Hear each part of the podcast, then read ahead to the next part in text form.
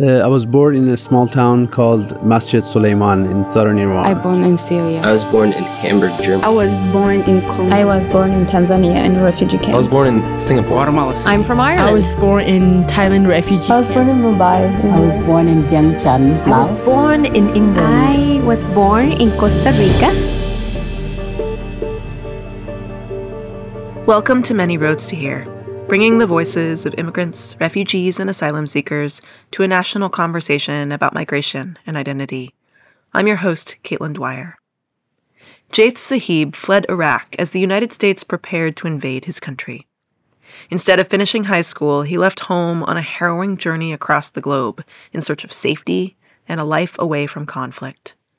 It's been years now since Jaith has felt the confrontation of war in his daily life. But an unexpected incident and the relative comfort of the city he now calls home brings a new perspective on what it means to be a victim of war. A warning for sensitive listeners that this episode contains mention of war, violence, and suicide. Natalia Lopez has the story. I was born in the capital of Iraq, Baghdad. Baghdad is really this big city and rich history. I love my city. I love it. I have so many memories, good memories and bad memories. But in general, I love my city. I remember the house where I grew up. We have like big yard around it. Once a week, me and my sister, my brother, we go and help my dad in the gardening. We do have couple date trees, so we used to climb the trees and we collect the dates from the trees. You know, so it's like what I said. This warm culture. Life is easy there. In 2002, Jaith's peaceful home life was interrupted when tensions between America and Iraq began to skyrocket, when the U.S. accused Iraq of allegedly stockpiling weapons of mass destruction. This tension would eventually boil over into the invasion of Iraq by U.S. forces a year later. At 19 years old, Jaith started to see and feel signs of this impending war in his everyday life. He was soon called to join the growing National Army. Can see all the Iraqi armies everywhere. Iraqi Air Forces are preparing. They start teach us as a high schoolers. They take us to places where we can shoot guns and teach us how to practice weapons. So we know something is happening. Everybody talking about it. It's the war. When war is happening, it doesn't come in one day. So it's preparing for both sides. It was Iraqi army. Iraqi people was ready for the war. At the same time, we know from the news, American soldier, they are getting close with all the air forces. And so it depends what the news that time. And also we know is the war is coming. I, as a person, I don't believe carrying weapon and all about killing people. And I really, honestly, I don't want to in charge with that. I grow up, especially for me, I don't believe war it does help or killing because, you know, when you're in charge with the war, if you kill or you get killed. I say, you know what, I really don't want to. So I will be in trouble, my family will be in trouble. Iraqi police, they can come and find me, put me in jail for I don't know how long because I didn't defend my country. Fearful of what could happen if he chose to not join the war effort, Jaith made the difficult decision to leave Iraq. He had no idea he would survive in another country, but was determined to escape the looming war and start a new, peaceful life. We took, they have buses, big buses between, from Baghdad to Syria. I stayed there for a couple of days, and then from Syria, I went to Lebanon. We have family member live in Lebanon, in Beirut, and then they told me, you know, you can come. You know, you can work, hopefully you can finish your school there, yeah. And then after I get there, I start asking couple people to have a room. I can't afford apartment, so it was a house with 5 guys. And then after a couple of days, I was looking for a job. And then I found a cake factory that you can make dessert and cake. And so that time when I went and I asked them for a job, they told me, do you have any experience with, cake and sweet? I mean, we know really I don't have much, but I'm very fast. I can learn very fast. And they told me, you know what? We have job for you. Just go ahead and we can crack eggs. So this is my first job in Lebanon. It was just cracking eggs every day, 7-9 bucket of eggs.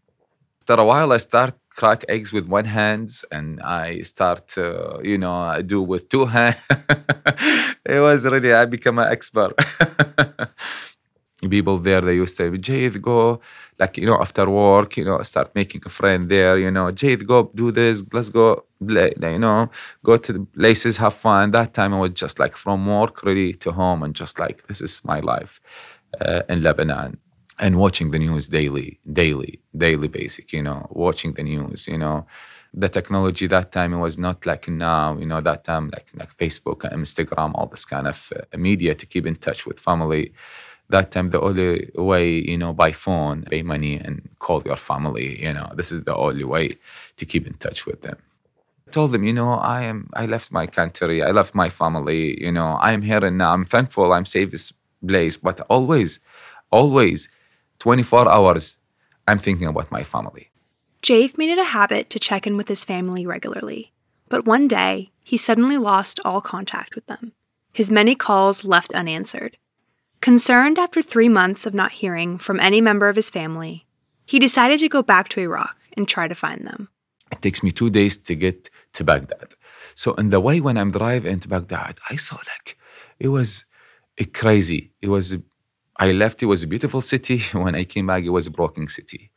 You see, building damages, broken damages, armies, Iraqi armies, cars burn in the street. It was just it was a crazy, actually going to war, but actually it just, I never saw something in my life like this, actually saw all this heavy machines, building damages, smoke, it was uncomfortable situation. So when I went back, I went there and I saw my brother, and he's outside the house, closer. And then as soon as he saw me, he came around to me and hugged me, told me, Jaith, you are back. I told him, yes. And then of course, crying, how are you guys? Why didn't you hear from me for 3 months? So also, they are scared from the war. So they left the home where we grew up. They went to area 3 hours far away from where we live. It's just a farm area.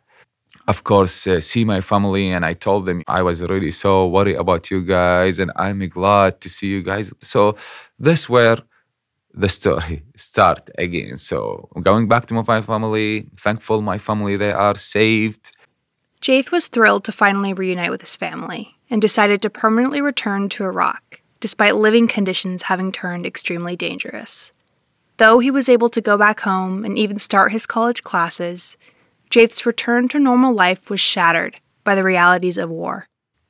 In the morning, I just was driving to college, and then I just saw big explosion. And then, and noise. That's all what I remember. After 3 weeks, I found out I was in the hospital. I was in a coma for 3 weeks. 5% chance to live. For me, feel like a dream. I can't talk. My eyes closed. They try to keep me alive, so they put me all these pipes in my nose, in my mouth, flooding, just keep me alive. When I was in the hospital, my dad brought, we call it this imam. It's imam a leader of the mosque. So he came and he started asking me a question. When I was in the hospital, what did you see? Were you in the coma that time? I told him, honestly, I didn't see nothing. For me, you said 3 weeks in a coma. For me, it's 1 second. Somebody slept and awake. And then he asked me a question. Did you see something? Did you saw angels? I told him, really, I didn't see anything. For me, 3 weeks in a coma, for me, it's just 1 second. It takes me 2 months to start how to, a little bit walking. He was, what I said, the doctor told my family, I have 5% chance to live. After the hospital, they take me back home, and I was very depressed. I don't want to see a friend. I don't want to see people, just in my room and lock my room. I don't want to eat. And that time, even really, I was wishing just to die because everything is scary to me. My friend want to come and visit. I refuse to see them. I feel scared to go outside because I feel I start hate my culture. I start hate my religion.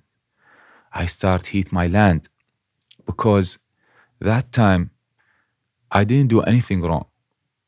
Like, I was escaped from the war because I don't want kill somebody, or, you know, it's not about scared, but I don't want to live in an environment I'm not belong to. In 2006, I decided to leave Iraq.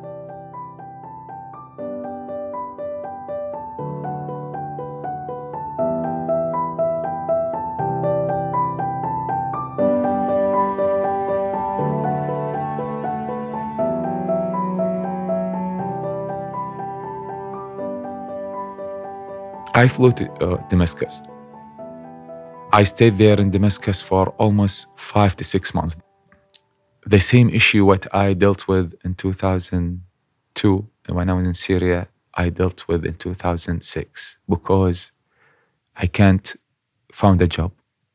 I can't study. And even if I study, I have to go to private college, and it's very expensive. After 6 months, 5 months, when I was there in Syria, I decided to go to Kabul embassy in Damascus. So they have area in Damascus where most of the embassy for different countries. So I went with my passport, Iraqi passport. So I went to a Canadian embassy that time. I told my friend, I'm from Iraq. Can I get a visa to go to Canada? They refuse. I went to United Arab Emirates embassy, they refuse. I went to Egypt, Egyptian embassy, the same thing. So when I was working, I saw Indian embassy. And that time it was really like I'm walking from door to next door, you know, embassy, next embassy. So I went to Indian embassy. That time I was not to just ask. So I went there and I asked them, I'm from Iraq. Are you guys willing to give me visa as an Iraqi? They say, oh yeah, for sure. And then I swear, I give them my passport. After 45 minutes, they give me a visa to go to India. Long story short, I flew from Damascus airport to Bombay. And I took a taxi from the airport in Bombay to Gulaba Street, close to Taj Mahal Hotel. The first week, I was regret my decision. I say, why I came to India? I don't have nobody. People don't speak Arabic here. I don't speak the language. Trust me, I go to places to eat. I don't eat spicy food, so most of the food gets spicy. I try to explain to them, no spicy. I don't know what the word spicy mean that time. Like, it's just hard because I don't speak the language. With no community or connections, 23-year-old Jaith found himself alone in the city of Bombay with no clear path forward for his future. His only place of refuge was a small Middle Eastern cafe close to where he was living. So they have a place there where Middle Eastern people go and smoke. It's like coffee. Then when people buy like this, serve tea and coffee and hookah. And I'm not really a big fan of hookah, but this is the only way I can go and meet people. So the first time I went there, I was sitting there. I'm kind of still, that time I was young and shy to ask people for even for help. It was older guy sit next to me and he asked me, where you from? I told him, you know, I'm from Baghdad. I told him about my story and he said, okay, so what are you doing in India? I told him, I really don't know. I went to Kabul embassy. Nobody wanted to give me visa. Just Indian embassy give me visa to come to the country, and I'm here, but really honestly, I don't know what I'm doing here. And then and then I asked him, what, you know, you lived here? And he said, yeah, I lived here for a while. So he gave me his number and he told me, okay, we can meet next time in the same place. So after a couple of days, I called him, we met. And he told me, I really want to help you. I told him, how you can help me here? He told me, you know what? I'm helping to send people from India, Afghanian people, Pakistani people, whatever people want to go to Europe, I can send them to Europe. And then he told me, you know, Europe is better for you than India. You know that. I told him, yeah, well, I heard about Europe, but I never been. But how? He didn't explain to me very much, but he told me this is his job and he can send me to Europe. And then he asked me a question, where do you want to go? Tell me, where do you want to go? I told him, really, I don't know. I don't have nobody there. I really don't know. Just like, send me whatever you think the best. Anyway, he gave me the ticket, he gave me the passport, and it's different language, but does have my picture to it, and it does have name, but I have to practice the name. It was like weird name, like it's not an Arabic name, but I have to act, I'm Estonian. I left Mumbai. I flew from Bombay to France. Almost like a day and a half, I was just walking around. I don't know what I'm doing. And then I found Moroccan guy and I tell him, listen, are you Arabic? Yeah, from Morocco. I tell him, can you help me? I am from Iraq. I am here in France. I don't know what I'm doing. I need your advice. Can you help me? And then he asked me, why you are in France? France is not really good for refugees, you know, with the economy, with everything. I told him, so what do you recommend? I told him, no, I think it's better to go to Germany. So, and I explained to him, so how can I do? So, no, like you can take a train and go to Germany. I told him, really, I don't know even how to talk. So he went and helped me. And that time I have a little bit money and he had money to buy a ticket for me to go to Germany.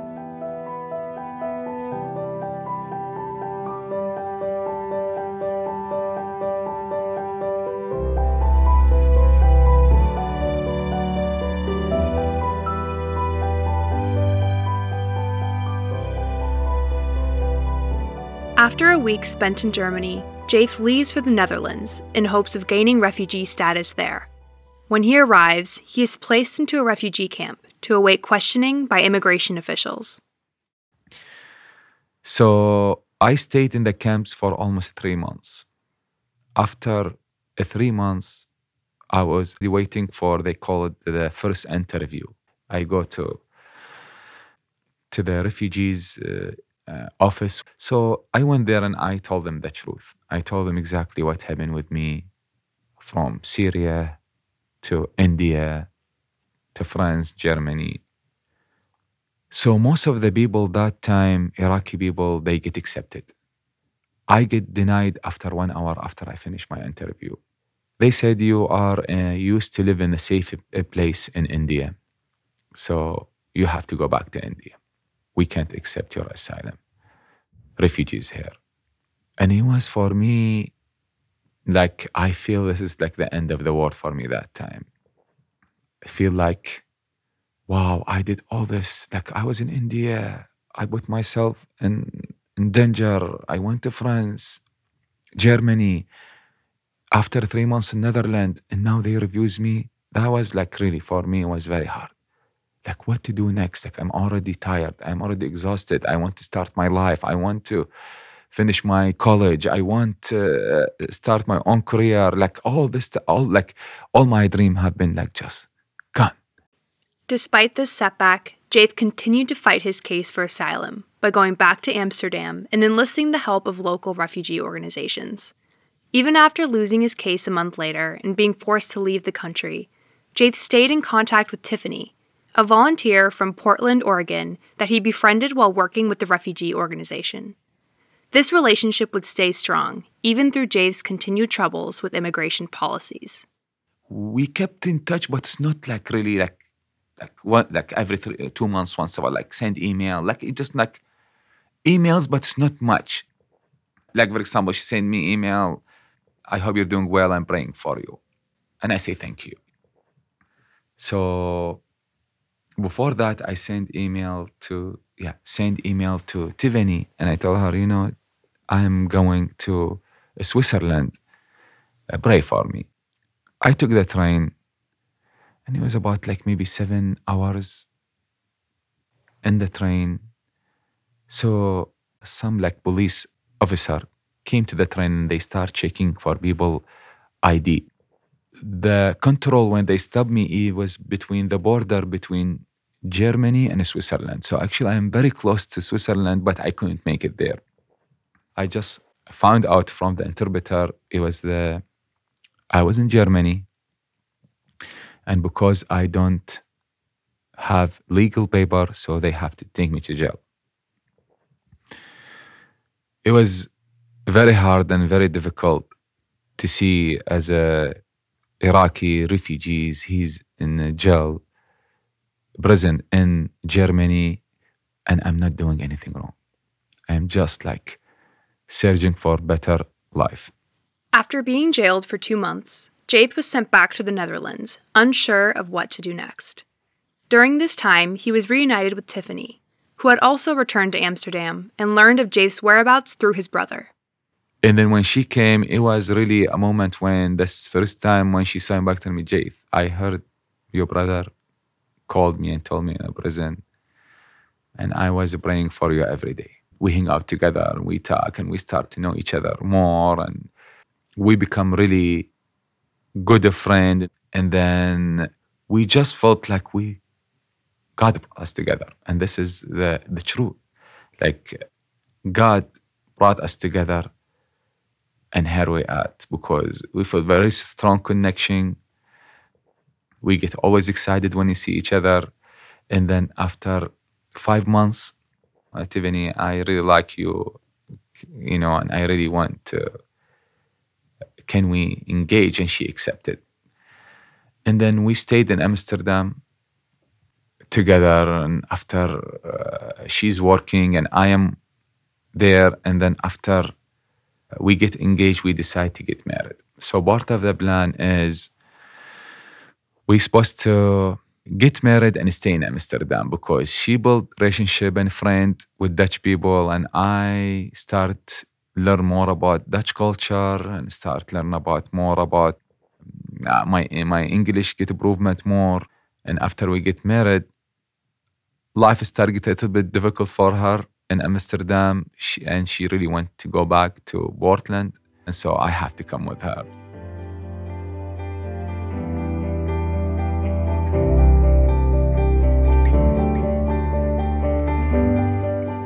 So in 2010, Jaith made yet another international move, this time with his bride, to Portland, Oregon. Settling into the new city was difficult, but Jaith was able to bring his family to the U.S. and start building a more permanent life for himself. With the help of his family, Jaith started a successful food truck business and eventually opened his own restaurant with a new name. I changed the name to Dar es Salaam. The reason why I chose Dar es Salaam name, because it does have a beautiful meaning behind it. Dar es Salaam is very original name of the capital of Baghdad, where I coming from. And my goal in the beginning, when I get the restaurant in Northeast Alberta, I just don't want to serve Iraqi food, but actually I want to serve food and culture. And when you go to the restaurant, you will see all pictures, slideshow. I just want to educate people about Iraq, and they can hear another part of the country. After years traversing the globe, Jaith's Portland restaurant became a special monument to the life that he left behind in Iraq. While Jaith was still coming to terms with all that he had lost with the war, a sudden altercation at his restaurant in 2017 set him on a path to better understand what it means to be a victim of war. It was busy night. It was, I believe, a Friday night. I get a phone call from my sister, and she was crying, and she was, the only things I heard from her tell me, Jaith, we get attacked. We need help. I really didn't understand what attacked means. I drove to the restaurant very fast, just worry, just to see what's going on. And as soon as I get there, I see two police officers. They talking to a guy, And I start to ask my sister, what's going on? Tell me, Jaith, it's two guys sitting at the restaurant and they refuse to order food for almost 45 minutes. And after we give them the food, one of them get upset. They say the food take too long. And he take a chair and he hit one from my employee in his head by a chair. And then it was really so much drama involved. Most of the customers sitting at the restaurant left that night because they are scared. And then at that time, I didn't know who's this person and why he did that and why he hit one from my employee by chair. I was very confused that night. And then after a couple of days, we found out he's American war vet and he came to the restaurant, and I'm not sure exactly if he has a flashback or something when he was in Iraq, and that's what the reason why he hit one of my employees by a chair. And that time it was not really, most of the people work there at the restaurant that are Middle Eastern. So the guy hit with the chair, he looked like he has dark hair, but actually he's not from Iraq, he's from Yemen. Most of the time, like he has his own attorney and I have my own attorney. I didn't see him in person and talk to him. I didn't have a chance. After 8 months, I start learn more about this guy and what he did and why he went to Iraq, and he lost a couple of friends in Iraq. So I felt like really we have something common. And then I just decide to forgive him, and I went and I drop off the case. And then the soon I did drop off the case, he went and apologized to the media, and he said, what he did is wrong. And then my attorney called me and say, hey, Jaith, Mr. Rodriguez, he's leaving Oregon in 2 days. And then I told her, can I ask a question? Can I see him? I really want to talk to him. I was not really scared from him. I was actually looking forward to meet him. I get there early. The soon he came, I stand up and he saw me because we saw each other in pictures, but we didn't talk in person. So I give him a hug and he gave me a hug. And when he said, the first question he asked me, why you want to see me? I told him, because I want to see what kind of person you are. Tell me what's going on with your life. What's going on in Iraq? And I started asking a question. He started asking me a question. And then we found out we have so many common things, about my car bomb, about the time when he was in Iraq, and it was so much similarity, but we never met. And he can't stay. We can't continue talk because we have 15 minutes to talk. We can't stay longer. And then before he leave, he gave me a hug and he told me, "You are my brother. I'm your brother." And he took a selfie with me, and we still keep in touch by text message and, sometimes, So it just, at the end of the story, I believe we all of us women and both of us victim. I am victim because I am grow up in a country where war doesn't stop. And also he's a victim because he's the one make the decision to come to Iraq and fight there. It's like really we have something common, because I almost died on camp bomb in Iraq. And he was in Iraq and he lost a friend in Iraq. And I lost also friend and family there in Iraq because of the war. So I felt in the end of the time, I felt both of us, we are victim.